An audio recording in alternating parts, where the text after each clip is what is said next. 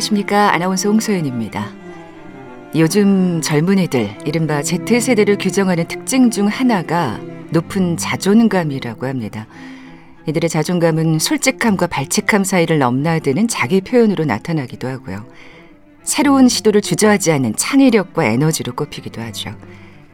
사진과 동영상으로 개성을 드러내는 문화의 배경에도 이 자존감이 있다고 분석됩니다. 그런데 이들의 자존감을 긍정적으로 보지 않는 사람들도 있어요. 셀피라는 책을 쓴 작가 윌 스톤은 넌 특별하고 훌륭하다. 이런 부모의 칭찬이 오히려 젊은 세대를 불행하게 만들었다고 말하고 있습니다. 평범하면 안 된다는 강박이 SNS에 끊임없이 셀카를 올리는 등 완벽한 상태를 과시하도록 이들을 올가매고 있다는 건데요. 뭐 끝과 끝은 통한다고 뭔가를 과하게 내세우는 건 그게 부족하다는 방증이기도 하겠죠. 자존감 높은 사람을 멋지고 쿨하게 바라보는 우리 사회. 어딘가에는 쉽게 무너질 자존감의 모래성을 쌓는 사람들이 있을 겁니다. 비단 Z세대만 그런 건 아니겠죠?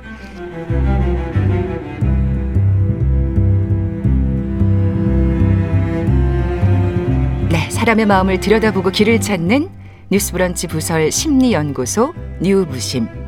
2022년 8월 7일 일요일 문을 열겠습니다.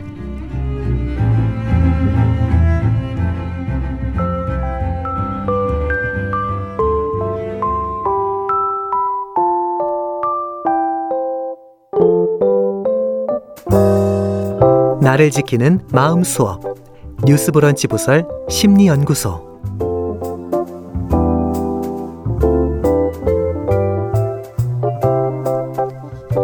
일요일에 함께하는 뉴스브런치 부설 심리연구소 문을 열었습니다. 우선 제 소개부터 해야겠죠. 저는 홍소연이고요.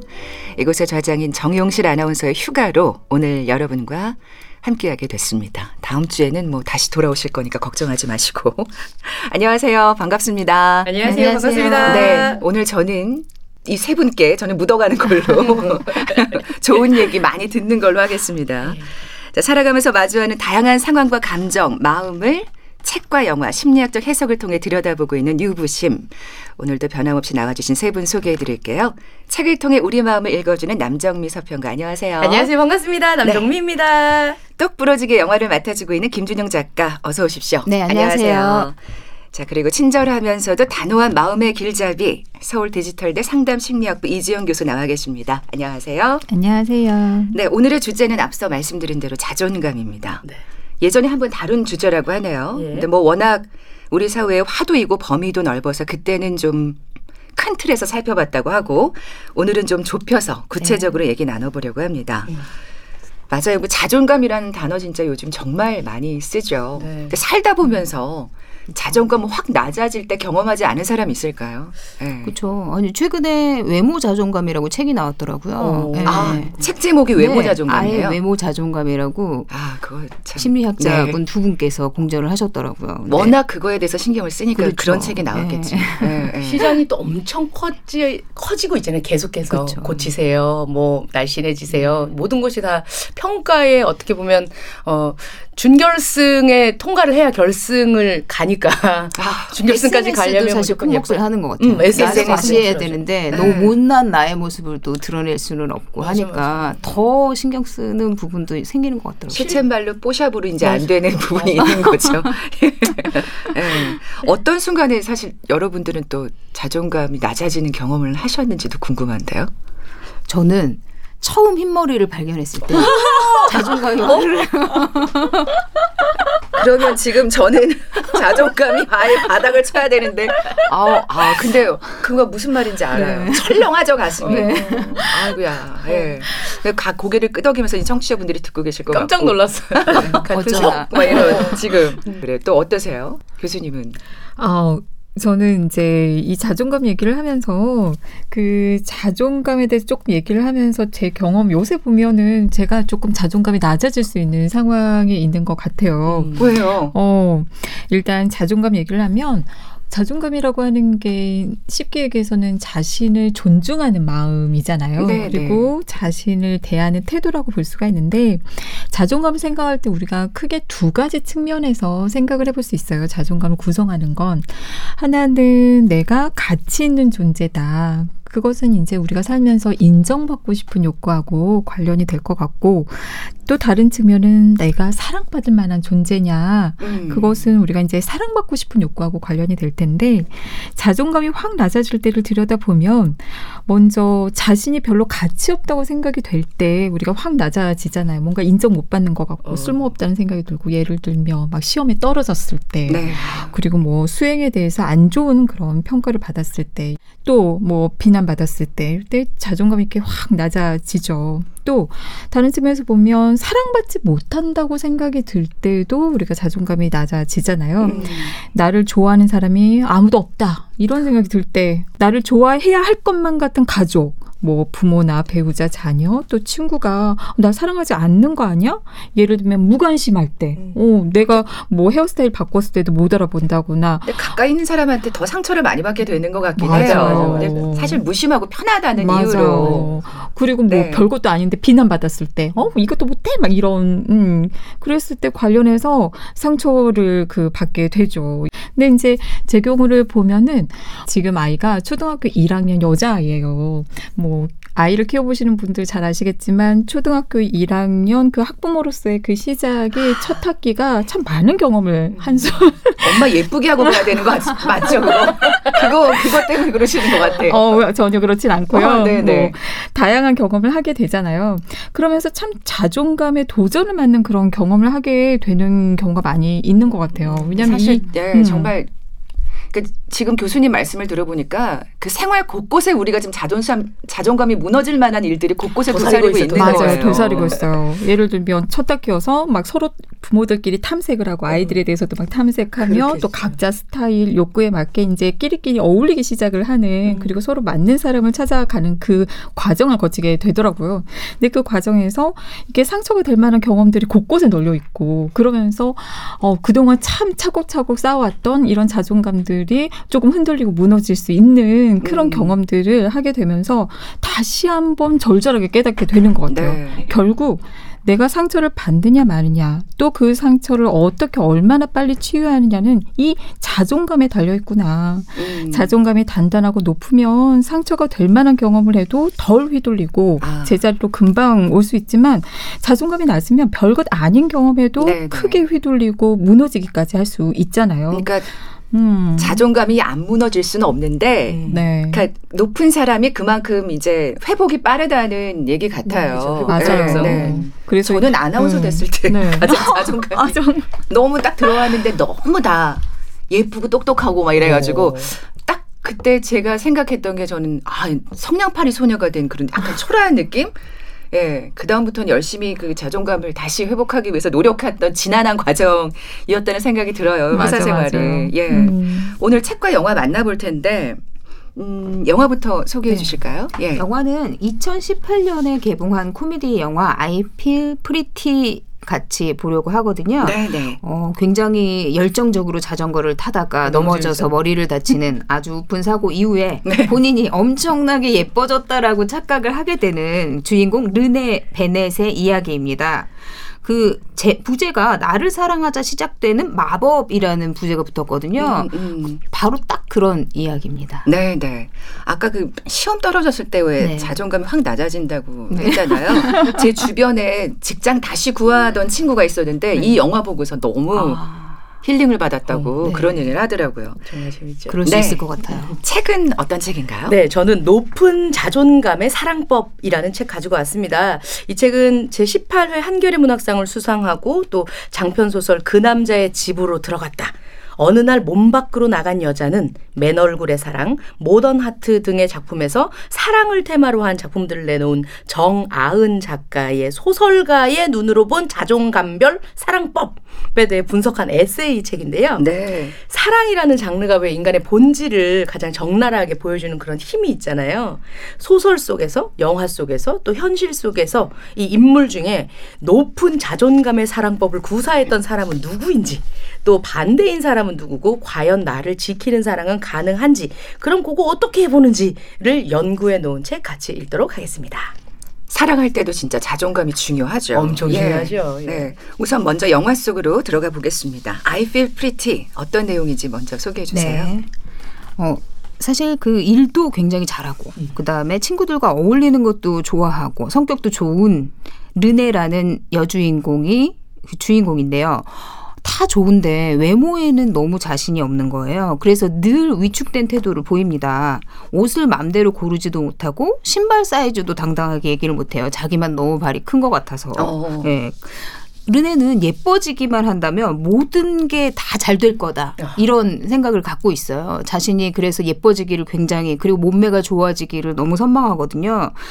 음, 보, 본인이 다니는 이제 자전거 운동을 하는 곳이 있는데 거기에 막 모델 같은 여성들이 너무 많아요. 음. 그 아름다운 여성에게 이렇게 얘기를 해요. 진짜 어떤 기분일지 너무 궁금해요. 누가 봐도 예쁜 기분. 온 세상이 나에게 마음을 여는 기분. 당신처럼 생겨야 하는 거잖아요. 단 한 번만이라도 그런 기분을 느껴보고 싶어요. 딱 제 마음 같습니다. 아니 이런 생각은 한 번씩은 네. 해보지 않나요? 나는 송혜교가 한번 돼보고 싶다. 아, 하루만 뭐 이런 거. 이효리가 예, 예. 돼보고 싶다. 살 빠지면 완전 다 죽어. 막 이렇게. 아. 네. 네. 그리고 그런데 르네의 현실은 시내 중심가에 있는 화려한 본사와는 달리 이제 차이나타운에 굉장히 초라한 사무실에 아. 근무를 하고 그 다음에 뭐 같이 일하시는 분들도 굉장히 그 유일한 남자분이 관심 전혀 보이지 않고 음. 본인에게는 그리고 아주 그 굉장히 우울한 처지에 있어요. 근데 그녀가 아까 말씀드렸다시피 열정적으로 자전거를 타다가 갑자기 넘어져서 머리를 다치게 되거든요. 음. 그 이후부터 본인이 너무 예뻐 보이기 시작한 거예요. 네, 네. 근데 사람들은 다 알아요. 관객도 알거든요. 그녀는 예뻐지지 않았다는 사실을. 음. 그리고 그냥 영화 제목처럼 I feel pretty. 나 정말 예뻐졌어. 라고 착각을 하는 겁니다. 네. 그리고 자기 모습을 들여다보면서 매일 감탄해요. 나 너무 예뻐. 장난 소원 성취잖아요. 그렇죠. 네, 네. 그리고 정말 어, 자신이 예쁘다고 생각하니까 자신감이 넘치게 되는 거예요. 모든 일에 있어서. 음. 저는 사실 이 영화를 봤거든요. 네. 진짜 민망하더라고요. 아, 처음에는 그렇죠. 네, 예, 정말 아니 아이고 어떡하지? 막 네. 저걸 어떻게 알려줘야 하지? 막 이렇게 안타까움에 보다가 네. 근데 점점 그죠. 그녀가 너무나 사랑스러운 거예요, 진짜. 네. 그렇게 됩니다. 자신감이 네. 얼마나 넘치냐면 그 한국의 한때는 big 사이즈 쇼핑몰에 이 뭐 이제 그 해, 원피스 입고 지나가는 그 모습이 포스터처럼 붙어서 팔린 적이 엄청 많아요. 음. 정말로. 아 정말요. 네네. 르네가 이렇게 막 네. 엄청 활보하는 그런 모습이 음. 한컷 사진들이 되게 많이 어 근데 실제로 영화를 보면은 정말 자신감이 있어진 다음에 굉장히 fit되는 옷을 딱 입잖아요. 맞아요. 너무 실제로 빛이 나요. 음, 맞아요, 맞아요. 아, 그렇게 표정 하나가 사람을 그렇죠. 달라지게 그렇죠. 할 수 있구나 하는 생각이 네, 들더라고요. 저도 그런 생각이 들더라고요. 네. 근데 실제로 이제 르네가 굉장히 패션도 달라지고 음. 그다음에 어, 사람들을 대하는 태도도 달라진 음. 거예요. 그래서 세탁소에서 우연히 이든이라는 남자를 마주치는데 그 남자가 본인의 전화번호를 물어봤다고 착각을 해서 내가 너무 아름다워서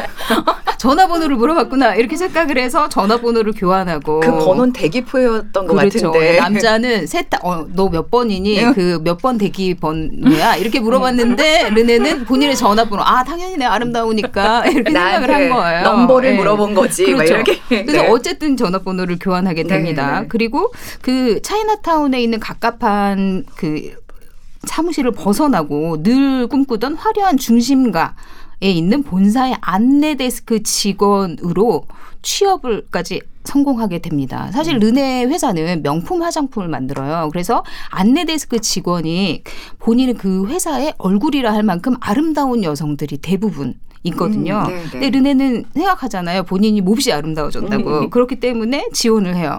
그리고 그 사장인 사장이 클레어라는 그 브랜드의 그 창업자의 손녀인데 그녀는 르네의 그 재치 있는 말솜씨 그리고 자신감 이거를 보고 르네를 선발을 하거든요. 르네의 자존감은 모든 걸 변화시켜요. 네. 사랑도 찾게 하고 일도 정말 본인이 원하는 일을 하게 하고요. 근데 사실 관객도 모두 다 알잖아요. 그녀가 변한 건 태도뿐이라는 거. 네, 네. 그녀의 외모도 달라지지 않았고 몸매도 학력도 배경도 어떤 것도 변하지 않았거든요.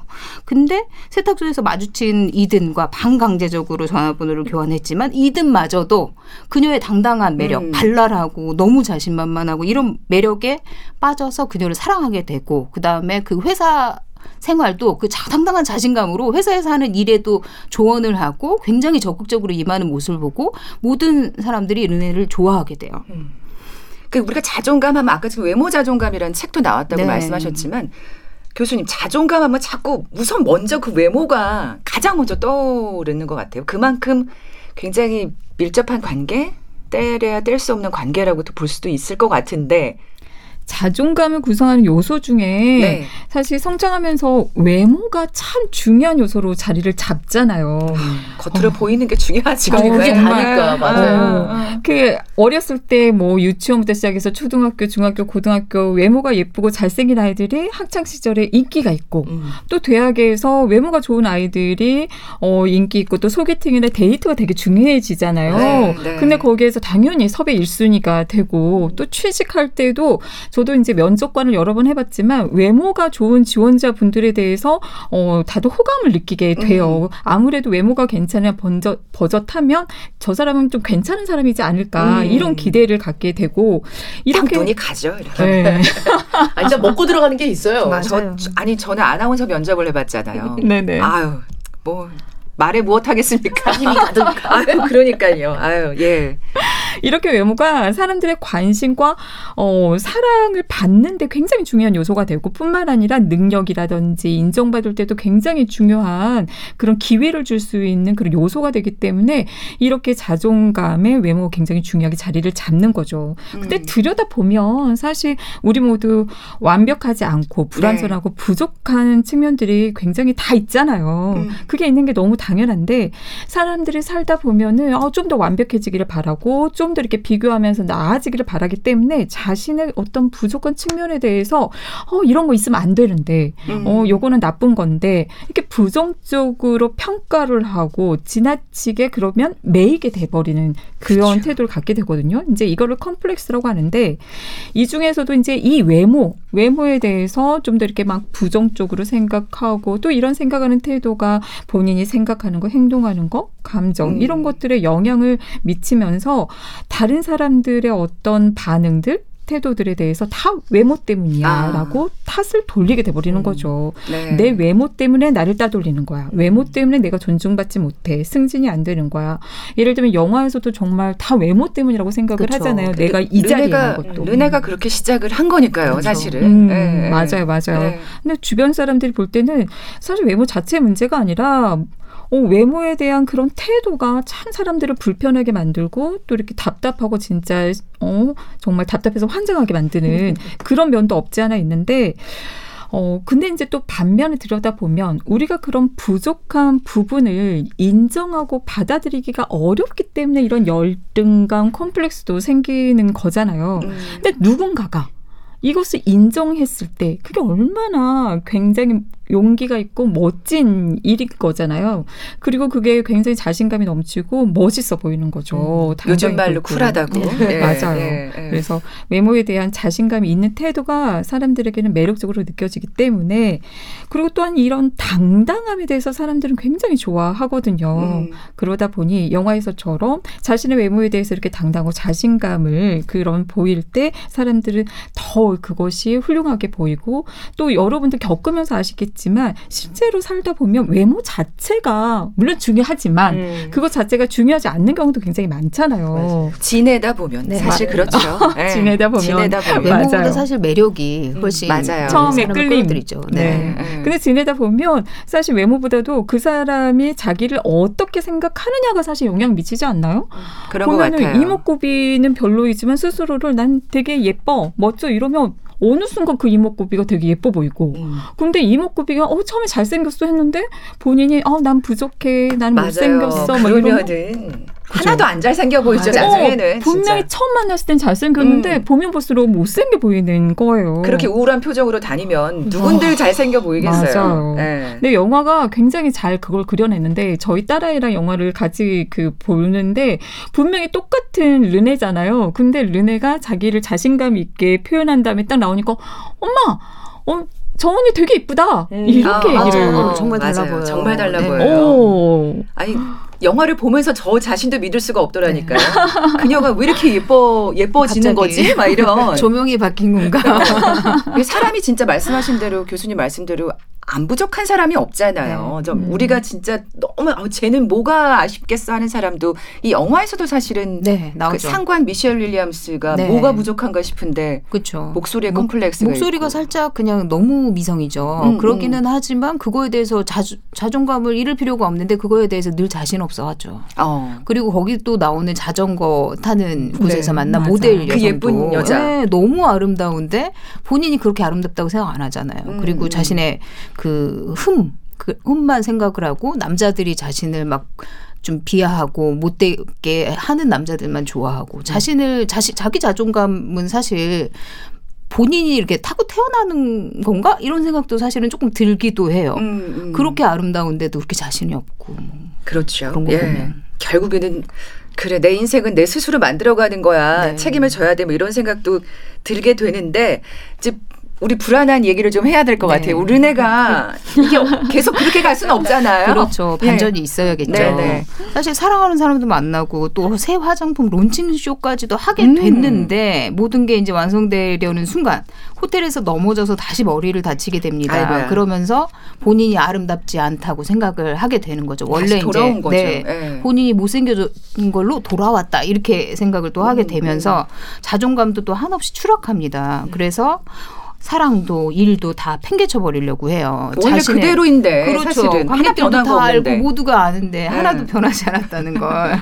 이거 보면서 그래서 야 르네 다시 벽에 가서 박아. 그렇죠, 맞아요. 그 얘기 하고 싶죠. 네. 아우 왜 그때 넘어져가지고 왜 다시 돌아왔니 안타깝더라고요. 네. 그런데 어쨌든 어, 관객들도 알고 있지만 르네도 알게 돼요. 자신이 한 번도 그 달라지지 음, 않았었다는 걸. 그냥 음. 자기 자신이 그렇게 느꼈었구나. 그 내가 예쁘다고 생각했던 게 다 착각이었구나. 이 사실을 깨닫고 중요한 건 외모가 아니라 자신감과 마음가짐이라는 사실을 알게 됩니다. 그래서 새 화장품 론칭 쇼에서 사람들에게 당당하게 얘기를 해요.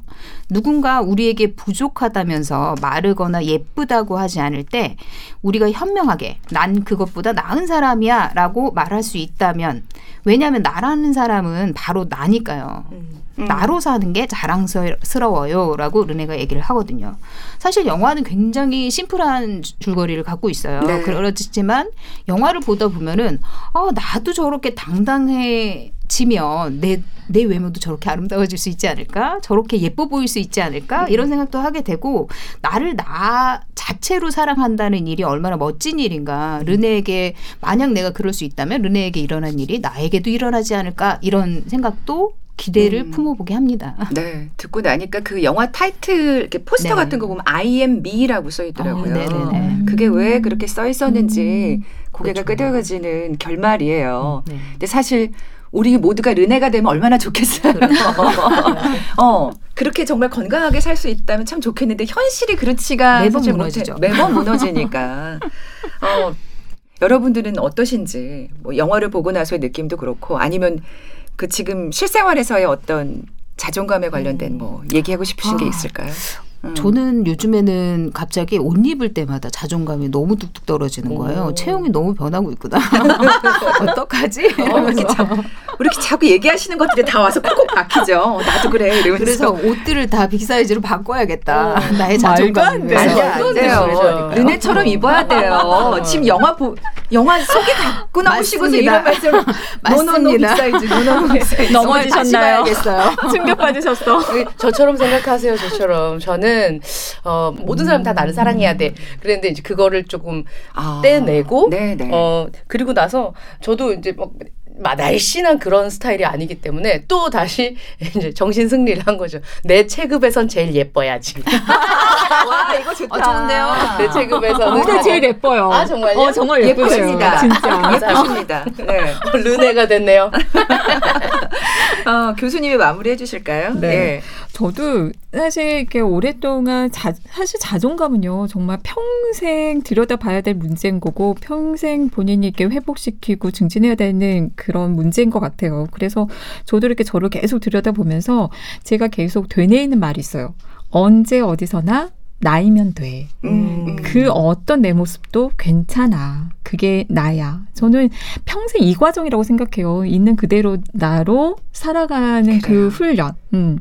근데 저를 돌아보면 저는 어릴 때 굉장히 열등감이 많은 아이였지 않나 그런 생각이 들어요. 엄마 아빠가 이제 각자의 문제로 저에게 관심이 없었거든요. 음. 그래서 살면서 칭찬, 사랑을 별로 저에게 표현하지 않으셨어요. 그래서인지 누군가 나에게 관심을 갖고 좋아할 거라는 생각을 별로 하지 않는 거예요. 항상 제가 먼저 다가가고 이렇게 제가 먼저 그런 그런 그래서 이제 좀 소심하고 지극히 인간적인 그런 면이 있는 거죠. 근데 또 한편에서는 그 힘든 역 경을 스스로 이겨내고 견디어서 성장해 왔 성장해 왔다는 나에 대한 효능감, 유능감이 또 있는 거예요. 그럴 땐 스스로 토닥토닥 해줘야죠. 네. 잘해왔어. 네. 이렇게. 네. 중학교 네. 1학년 때 그런 생각을 되게 많이 했어요. 난 진짜 대단하다. 이 힘든 음. 역경 속에서도 나는 정말 꿋꿋하게 잘 무너지지 않는구나. 그런 자존감. 왜냐하면 자존감이 그런 능력과 사랑이 큰두 가지 축이 있잖아요. 그래서 그런 자존감은 있지만 또 한편에서는 사랑, 관심에 대한 그 낮은 자존감이 있기 때문에 인기 있는 친구들, 사랑스러운 친구들 보면 너무 부러운 거예요. 이제 근데 그러다 알게 되었죠. 대학 들어와서 어 결국 내가 가진 것을 바꿀 수 없다는 거. 어 맨날 이렇게 탓을 했거든요. 난 키가 3cm만 더 컸으면 좋겠어부터 그렇죠. 시작해서 바꿀 수 없죠. 어 얼굴이 하였으면 좋겠어. 뭐 이런 여러 가지 내 외모, 키 가진 것들에 대해서 그래서 이것 에서 출발할 수밖에 없다는 거를 이렇게 깨닫는 순간 내가 이 바꿀 수 없는 것에 대해서 부정하면서 열등감을 느껴보았자 음. 그럴수록 나는 더 매력적이지 그렇죠. 않고 나는 인간관계 잘하고 싶은데 더 어려워진다는 걸 깨달았던 것 같아요. 그래서 인정해 보기 시작을 했죠. 이렇게 생길 얼굴, 키, 피부색. 어, 그랬더니 진짜 오히려 자존, 자신감이 생기고 외모에 대한 자존감이 높아지기 시작을 한 거예요. 음. 달라진 건 별로 없지만 내 진짜 이쁘다는 얘기도 많이 들어보고 음, 음. 어, 괜찮아. 스스로에게 계속 얘기했던 것 같아요. 이 정도면 괜찮아. 음. 어, 키가 작아도 괜찮아. 네. 그건 제가 또 말씀드릴 수 있어요. 네. 사실 진짜 그 비교라는 게 그 아까 네. IMB라는 나는 나야도 얘기했지만 이 비교라는 게 사실 진짜 정말 맞아요. 독이 되는 것 같아요. 음. 그런 의미에서 우리 Z세대들도 사실 그 SNS가 좀 또 독이 되는 게 아닌가 음. 이런 생각도 해보게 되고 남하고 비교하지 말자. 어, 다시 한번 네 결론을 내리게 되네요. 노래 한 곡 듣고 와서 책 얘기해 볼게요. 영화 I Feel Pretty 오리지널 사운드 트랙 중에서 메간 트레이너의 Me Too 듣고 오죠.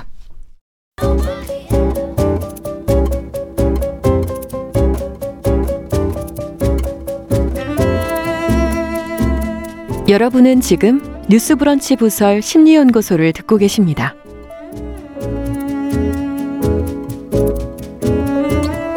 뉴스브런치 부설 심리연구소 뉴부심 서울 디지털대 이지영 교수 남정미 서평가 김준영 작가와 함께 오늘은 자존감에 관해 얘기 나눠보고 있습니다. 영화를 보고 왔고요. 이번엔 책을 펼쳐볼게요. 정하은 작가의 높은 자존감의 사랑법 어, 다양한 사람들의 사랑에 관해 이야기해주는 책이라고 했는데 앞서 우리가 잠깐 얘기 나눴지만 네. 또이 사랑할 때 자존감 없으면 정말 힘들죠. 네, 너무 높은 사람이랑 만나도 힘들지만 너무 없는 사람이랑 만나도 정말 피곤하죠. 네, 힘듭니다. 네, 오늘 그 중에서 다양한 인물이 나오는 것 같은데 소개해 주실 인물은요? 네, 앞서 김준영 작가가 소개하신 영화 I Feel Pretty의 주인공 르네가 자존감 넘치는 태도 하나 덕분에 일도 사랑도 이제 모두 다 어떻게 보면 쟁취해낸 케이스라면 오늘 책에서 고른 주인공은 남들이 부러워하는 모든 것을 다 가졌지만 이 자존감이 없어서 그랬는가? 아이고야. 사랑도 인생도 눈치만 보고 살았던 사람이다라고 말할 수 있겠습니다. 바로 영국의 찰스 왕세자입니다. 아이고야. 이분이 그러셨던 분이었구나. 지금 눈, 살아계시는데 예, 예. 눈치를 그렇게 눈치를 보고 사셨구나. 아직도 여, 여왕님 눈치 보고 있잖아요. 그건 그러네요. 진짜. 근데 사실은 좀 왜 그랬을까 의문이 들거든요. 네. 아, 어떻게 보면 진짜 말씀하신 대로 다 갖춘 그쵸. 사람인데. 맞습니다. 네. 찰스 왕세자는 엘리자베스 2세 여왕의 아들이죠. 영국 왕실의 첫 번째 왕위 계승권자입니다. 왕위 계승권자라니요. 음. 참 우리 동 동네 통관장 하는 것도 굉장한 감투인데 1981년 다이애나 스펜서와 결혼한 뒤에 1996년 이혼한 것으로 유명합니다. 음. 공식 칭호는 웨일스 공 찰스입니다. 네. 그는 모두가 갖고 싶은 것을 다 가진 사람으로 보이는데 또 이제 우리가 몰랐던 어떤 한 구석엔 보, 이지 않는 어떤 틀에 짓눌려서 사랑도 인생도 눈치 보고 살 수밖에 없었던 것 같습니다. 음. 이 찰스 왕세자가 어, 책에서 찰스를 이렇게 표현을 하고 있어요. 비호감 셀럽. 어. 예. 근데 사실 아까 말씀하신 대로 우리는 그 다이애나 왕세자비와 이혼한 것 때문에 그쵸. 그의 존재를 사실 알게 된 거죠. 알게 된 거죠. 맞아, 맞아, 그 맞아. 전에는 그렇게 관심이 있지는 않았던 것 같아요. 맞습니다. 네. 그러니까 우리가 관심 없었던 걸 이 사람 알고 있었던 것 같아요. 그래서 자존감이 없는 거구나. 네. 예, 예. 일단 그 비호감 셀럽 어, 왜 찰스가 그렇게 됐는지 음. 또 파헤쳐 보면 애인이 있는 상태에서 어, 순진한 시골 여성 그러니까 다이애나죠. 순진한 시골 여성에게 청혼해서 결혼을 하고 아내가 폭식증에 걸려서 나날이 병증이 깊어가는데도 못 본 척하던 이기적인 남자. 국민 다수가 차기 왕위를 그냥 아들인 윌리엄 왕세 손한테 넘겼으면 좋겠어요. 라고 소망할 정도로 인기를 잃은 왕세자. 영이, 여왕이 좀 오래 살고 계시니까. 그죠. 예, 예, 예. 강제로 왕가의 방침을 따라야 할 때 극도로 의기소침해졌던 사람. 규율에 대한 반감이 심했고 또 사랑하는 여자와의 신분 차이 때문에 결혼을 못 하는 것에 억울해했지만서도 억지로 시키는 결혼은 낼름 했고요. 아, 네. 네. 틈날 때마다 애인을 만났고요. 또 어느 시점부터는 아예 이런 책임감이나 이런 거 없이 연애 행각을 숨기려는 노력조차 하지 않았던 사람입니다. 아, 아니 그래서 예. 그 최근에 나왔던 영화 스펜서를 네. 보면 진짜 욕을 하게 되잖아요. 맞아요, 맞아요. 찰스 왕세자한테 네. 또 그는 또 근데 어떻게 보면 또 할 말이 있을 것 같기도 하거든요. 맞습니다. 나도 나도 어쩔 수 없었어. 나도 얼마나 힘들었는지 알아. 음. 또 그의 입장에서 또 얘기를 들어봐야 될 것 같아요. 네, 찰스의 변명을 한번 네, 들어보죠. 네, 네, 다 가진 이 남자가 이렇게 막대 먹은 찰스 씨가 된 데에는 시대적 배경이 아, 시대적인 배경이 한몫을 했습니다. 찰스의 큰할아버지죠 에드워드 8세가 즉위하던 1936년에만 해도 왕실이라는 것에 대한 개념이 엄청 보수적. 보수적이고 음. 안정적인 지지를 받고 있었거든요. 지구상 곳곳에 식민지를 가진 해가 지지 않는 대영 제국. 요것을 하나로 아우르는 상징으로 반드시 왕이 있어야 한다라는 필요성이 있었기 때문에 어 국민들의 신념과 애정이 굉장히 공고했습니다. 그래서 왕족들이 눈치 안 보고 막 자기 마음대로 했던 그런 시절도 있었거든요. 좋은 시절이었네요. 네, 그 시절이 같습니다. 근데 예, 예. 찰스 왕세자가 태어난 1948년 이후에는 얘기가 달라집니다. 이때가 2차 세계대전 이후였는데요. 영국이 제국의 지위에서 서서히 내려가게 되고 미쿡이라는 신생 국가의 지위가 급 격히 상승해지던 때란 말이에요. 음. 힘의 균형추는 점점 신생국인 미국으로 기우는데 아니 이 나라에는 신분제라는 게 없네. 그러니까 입헌 군주제였던 영국 국민들이 야 아메리카 대륙에 자유와 평등이라는 게 있대. 우리도 그거 가지고 싶어. 이렇게 하면서 이런 바람이 영국 국민들에게 바람이 불기 시작합니다. 그러니까 국민들 사이에서 왕 있어야 될까? 저것들이 우리랑 이렇게 나누고 있는데 음. 이런 생각이 들면서 돈도 의문과, 많이 들어가고 네. 그렇죠. 왕실 유지비가. 그러니까요. 의문과 불신이 커져갖고 왕가의 존립을 위해서 이제 왕가에서 안간힘을 쓰고 있었거든요. 네. 사실 만약에 우리나라 경우라고 생각해 보세요. 이게 받아들여질까요? 그러니까요. 네, 네, 네. 네. 눈치를 많이 봤습니다. 네. 어쩔 수 없이 모든 선택에 있어서 본인이 할 수 있는 게 찰스는 없었어요. 아. 어, 이때 찰스가 사랑하는 여인이 있었거든요. 카밀라라고. 부모님은 결혼을 반대하고 부모의 뜻은 또 꺾을 수 없지. 내가 때려치고 나면 뭐 먹고 삽니까? 지금까지 누렸었던 이 로열 패밀리로서 얻었었던 게 음, 있는데 음, 그렇죠. 요것도 포기를 못 하겠어요. 그래서 스펜서가의 다이애나와의 결혼을 받아들일 수밖에 없었던 거죠. 나중에 이 다이애나가 불륜 증거를 들이밀면서 분노를 터뜨렸을 때 찰스가 아 그거 나한테 따지지 마. 이 결혼 억지로 강요한 왕실 사람들한테 가서 따져. 알겠지? 이렇게 얘기를 할 정도였다고 합니다. 아니 뭐 변명을 들어보니까 뭐 그래 좀 안 됐긴 했다. 하지만 어쨌든 선택은 자기가 한 거잖아요. 네. 그리고 결국 카멜라가 현 부인이기도 하죠. 그렇죠. 2005년인가 결혼을 했더라고요. 네, 끝까지 네. 있다가. 그, 그 선택을 더 과감하게 했었어야죠. 예. 먼저. 어. 어. 많은 것들을 쟀었던 것 같아요. 그래요. 예. 그러니까 왕실을 또 버릴 수는 없으니까. 음. 그 그그 저울추를 재다가 그런 선택을 했고 또 거기에 대해서 지금 사실 지금 현재 비난을 받고 있는 거겠죠. 맞습니다. 네, 그렇죠. 그런데 딱 또 보면 또 한 번 그가 또 약간 에이 이렇게 옹졸했던 모습을 보이는 부분이 있는데요. 네. 다이애나를 굉장히 시기했다라고 책에서 설명을 하고 있어요. 아 워낙 스포트라이트를 받아서? 네 맞습니다. 아. 예, 그 이제 두 사람이 호주를 방문했었던 기간이 있었는데요. 호주 국민들이 이 영국 제국에서 새롭게 등장한 저 젊고 아름다운 왕세자 뿅 많이 이러면서 수줍게 웃고 막 또 엄청난 패셔니스타였잖아요. 네, 네. 예, 열렬한 호감을 보내게 됩니다.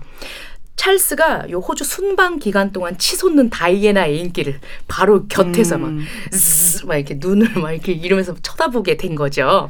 실시간으로 실감해야 했습니다. 요 때가 호주가 독립을 해야 한다라면서 굉장히 뜨겁던 시기였는데 왕세자 부부가 순방하는 동안에 어머 너무 멋있다 이러면서 이게 이제 환기가 된 거예요. 아. 어, 그만큼 다이애나 인기가 폭발적이었기 그랬군요. 때문에 당시 와 이런 것도 얘가 사그라들이나 이런 생각을 들었던 찰스의 마음이 어땠을지 음. 어, 유추해 보면 좋을 것 같습니다. 자기 왕세자는 아무것도 아닌 존재처럼 느껴졌을 그렇죠. 수도 있겠네요. 예. 네. 영국 제국의 위상은 완연히 기울었지. 패권은 소련이랑 미국으로 넘어갔지. 그나마 여왕인 어머니가 매번 1인자여서 나는 그 뒤에서 병풍이었는데 어. 아니 저 별 볼 일 없다 생각한 저 어린 여자가 앞에서 저렇게 하니까 순식간에 나는 또 조연으로 전락해버리고 말았던 겁니다. 와이프가 더 지금 잘 나가는 거죠. 어, 너무 화가 나는 거예요. 특히 또 평등의 나라 미국에서 다이애나 인기가 또 하늘을 막 찌릅니다. 음. 다이애나는 뭐 이런 거 생각도 안 했는데 찰스의 마음속에서 다이애나는 본인의 제2의 억압을 주는 존재로 자리 잡고 아. 맙니다. 근데 지금 사실 우리가 그 외모하고 자존감 얘기를 앞서도 했지만 네. 네. 그래요. 다이애나도 사실 외모 덕을 처음에 봤을 겁니다. 정말 본 사람이죠. 음. 근데 그 후에 그녀의 행동이 더 아름다웠기 때문에 우리가 끝까지 이렇게 맞죠. 그녀를 네. 기억하고 좋아하는 거 아니겠어요? 네, 책에도 그런 내용이 나와요. 아, 네, 다이애나가 네. 이런 그 서민적이고 이런 것들을 맞아요. 이제 인정하고 아이들을 같이 대하는 음. 모습 그리고 어, 좀 낮은 계층이라고 해야 될까요? 어, 그런 그 격이 없이 대하는 네, 그런 네. 모습을 보고 사람들이 훨씬 더 마음을 많이 열었다라고 표현을 음. 하고 있습니다. 그러니까 이럴 때 또 남 탓하면 안 된다니까. 맞아. 자기가 그 자기가 못한 거를 그때 반성해야죠. 맞아요. 찰스 왕세자는. 네. 얘기를 들으면 들을수록 음. 찰스 왕세자는 누군가 끊임없이 갖다 대면서 자기의 부족한 점을 찾아내는 것 같아. 너무 안쓰러운 마음이 들어요. 어, 안쓰러워하시는구나. 네. 저는 이렇게 약간 비겁하죠. 우울한 게 아니라 나를 초라하게 만드는 그렇죠. 것들을 골라내고 있어요. 나는 태어날 때부터 쥐고 있었던 특권인데 아 이거 뺏기면 어떡하지? 이거 내 거 아닌 거 아니야? 할아버지처럼 아. 저렇게 처리되면 어떡하지? 라는 의심 속에 평생을 고뇌하고 또 매 순간 추락하는 느낌으로 살았던 남자. 어, 살고 있는지도 모르겠습니다. 지금 어떻게 좀 어, 영어 되시는 분은 좀 통화를 좀 부탁드리면 좋겠네요. 음. 어, 근데 사실은 이렇게 좀 문제에 봉착하게 되면 나도 좀 어떻게 바꿔볼까라고 생각하면 다른 류의 자존감을 키웠으면 좋겠지만 안타깝게도 질투하고 괴로워했던 그 압박이 세면 세질수록 그는 자기 의지로 택했던 유일한 대상 이었던 카밀라에게 집착을 하게 된 겁니다. 이게 또 그렇게 해석이 될 수 있겠군요. 저는 그렇죠. 그래도 그래도 결국에는 카밀라를 선택한 게 아, 사랑했나 보다. 그래도 마지막 자존감은 지킨 게 아닌가 좀 음. 긍정적으로 보고 싶었는데 네. 또 이런 이면의 얘기가 있을 수도 있겠어요. 네. 해석은 네. 다양한 방면으로 할수 그렇죠. 있으니까요. 네. 어, 남들이 부러워하는 것은 핏줄, 재력, 학벌, 요 모든 것을 다 가진 사람이었지만 완벽할 것 같은 이 로열 패밀리였지만 자존감은 쉽게 얻어지지 못했었던 아, 것 같습니다. 예. 네. 더 자세한 내용은 정하은 작가의 높은 자존감의 사랑법 이 책에서 확인하시면 되겠습니다. 네. 다른 사람의 어떤 그 케이스도 굉장히 궁금해지는 예. 흥미로운 얘기였습니다. 맞습니다. 아까 이제 르네 같은 경우에는 좀 네. 어쨌든 해피엔딩이었잖아요. 음, 그렇죠. 근데 지금 사실은 이 찰스 왕세자 같은 경우에는 아직도 뭔가 회복하지 못한 현재 진행형인 것 같아요. 음. 그래서 더 마음에 와닿는 게 우리도 계속 그렇게 고군분투하고 있으니까요, 교수님. 예, 참 찰스 왕세자 보고 있으니까 그래 내가 자존감이 이렇게 왔다 갔다 하는 것도 어떻게 보면 당연한 거예요. 이렇게 또 위로를 받게 맞아. 되네. 여기 제일 마무리가 그렇게 되어요 아, 그래요? 저렇게 다 가진 남자도 힘든데 이 한 한낱 일개 서민인 내가 아 그래 당연히 흔들리는 거다라고 어. 마무리를 하고 있어요. 위안을 해주더라고요. 그렇게 생각하면 또 찰스 왕세자가 저 긍정적인 인물이라는 생각이 듭니다. 네, 뭐 열심히 그렇게 고군분투하면서 살아야겠죠. 어느 날은 자존감이 좀 낮아졌다가 어느 날은 좀 높아졌다가. 예. 네. 교수님 얘기 좀 해주세요. 네. 아 근데 실제로 보면은 정말 그 멋지고 굉장히 많은 걸 가진 것 같은데도 들여다보면 자존감이 낮은 사람들이 음. 정말 적지 않아요. 음. 그래서 이렇게 살다 보면은 진짜 자존감이라고 하는 게 외적으로 뭔가를 가졌느냐의 문제가 아니라 어 가지지 못했어도 정말 단단한 좋은 높은 자존감을 가질 수 있다라는 거를 정말 이 방송을 통해서 말씀드리고 싶습니다. 음. 자존감은 스스로가 자신을 어떻게 평가하느냐인 거거든요. 음. 객관적으로 다른 사람들 눈에 잘났고 많은 것을 가지고 부러운 존재여도 스스로가 자신을 낮춰서 생각하면 낮은 자존감인 거예요. 그럼 그렇게 보이는 거죠. 예를 들어서 재벌이나 잘난 부모 밑에서 산 분들은 사실은 굉장히 높은 자존감이 있을 걸 생각 생각하지만 그 부모의 높은 기준에 한없이 부족해 보이면서 부모들은 비교하고 비난을 하게 되거든요. 어, 엘리자베스 여왕이 그랬나 봐요. 맞아요. 네, 네. 맞아요. 그래서 네. 난 부족하고 못났어. 무능력해. 이런 생각을 가지면서 자녀들이 낮은 자존감을 갖게 됩니다.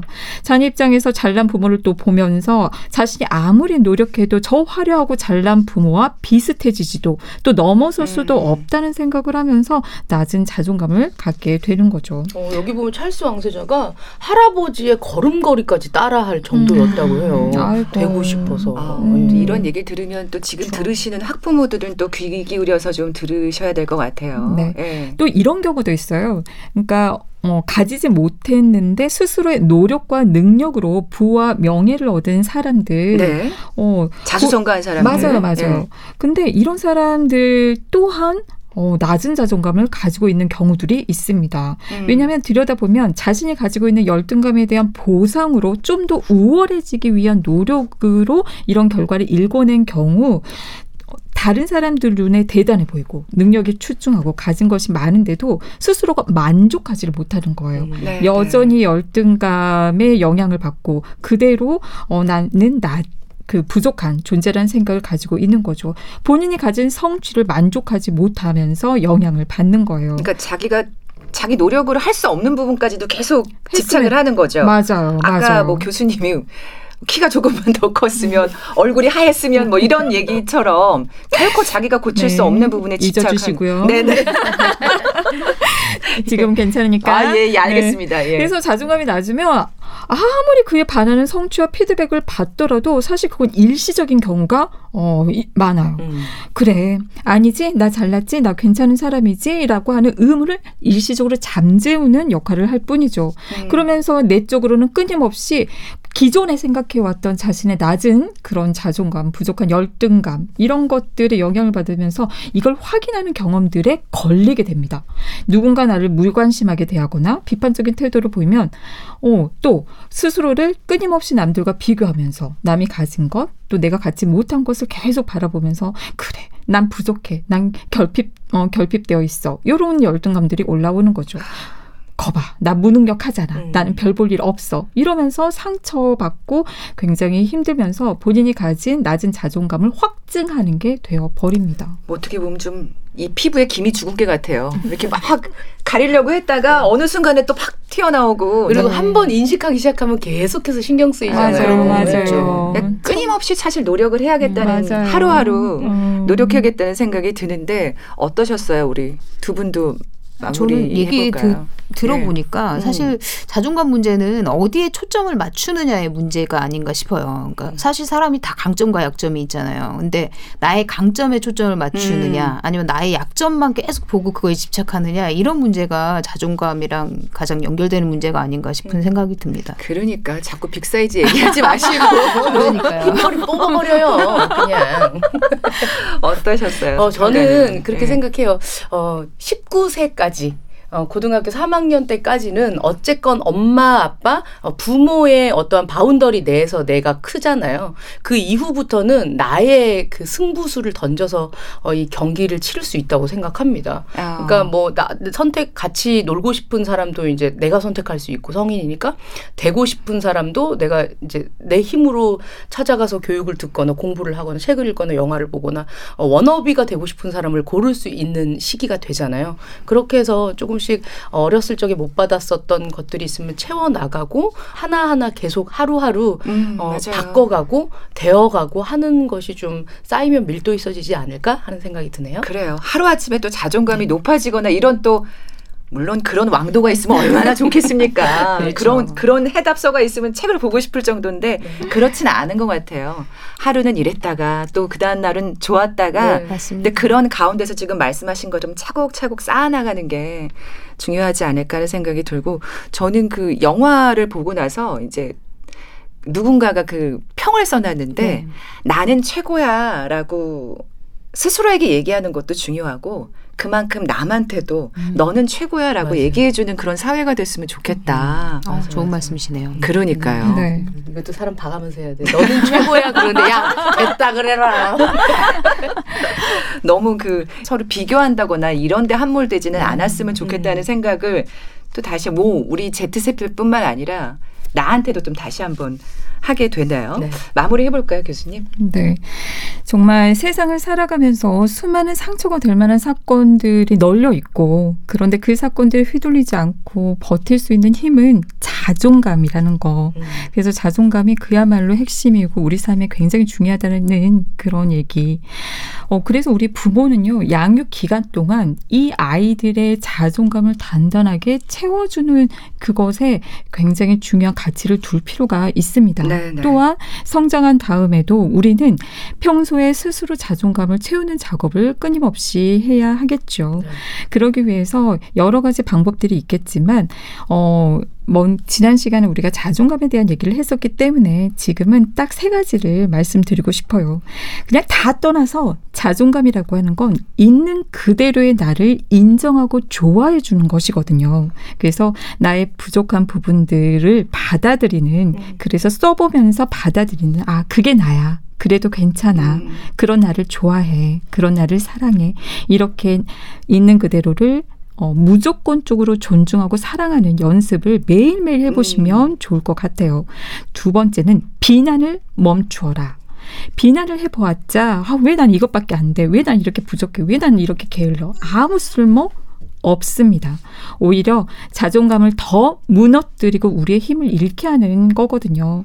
나아지고자 하는 것 아닌가요? 그래서 괜찮아. 잘하고 있어. 음. 그것으로 충분해. 라고 본인에게 다독여 주는 게 필요할 거고요. 마지막으로 바라는 것을 한번 써보세요. 어떻게 되고 싶은지를 떠올려 보는 거예요. 그리고 그것을 위해서 어떻게 생각하고 행동하고 태도를 갖는 것이 필요한지를 써보고 내가 그런 사람이 되었다고 생각하고 연기를 해보는 거예요. 마치 자존감이 높은 사람인 것처럼 그렇게 하다 보면 그게 몸에 또 스며 들어가서 어느새 나의 자존감이 되어 있거든요. 음. 네. 음. 아 근데 이렇게 노하우도 필요하겠네요. 그냥 무조건 아, 자존감을 높이는 음. 나 자존감을 높여야 돼, 높여야 돼 이렇게 말한다고 해서 하는 거, 되는 건 아니니까요. 저 매일 매일 메모장에 그 자존감 높이는 그런 방법들 그런 글들을 써요. 그리고 아. 그거를 하루에도 수시로 바라봐요. 수시로 음. 되뇌이는 거죠. 그러면 진짜 그게 도움이 돼요. 그렇군요. 예. 그 이 팁은 진짜 오늘 네. 마지막으로 잘 얻은 것 같아요. 예. 뉴스브런치 부설 심리연구소 이제 문 닫을 시간입니다. 오늘은 영화 I Feel Pretty 정하은 작가의 책 높은 자존감의 사랑법 이렇게 두 작품과 심리학적 분석을 통해서 자존감이 낮아지는 사례와 자존감을 되찾는 방법에 관해 얘기 나눠봤습니다. 뉴부심 김준영 작가 남정미 서평가 그리고 서울디지털대학교 이지영 교수와 함께했습니다. 세 분 고맙습니다. 네, 감사합니다. 감사합니다. 끝으로 샤이니의 누나 너무 예뻐 띄워드리면서 물러갑니다. 저는 홍소연이었고요. 일요일 11시 5분에는 뉴부심, 평일에는 뉴스브런치 잊지 마세요.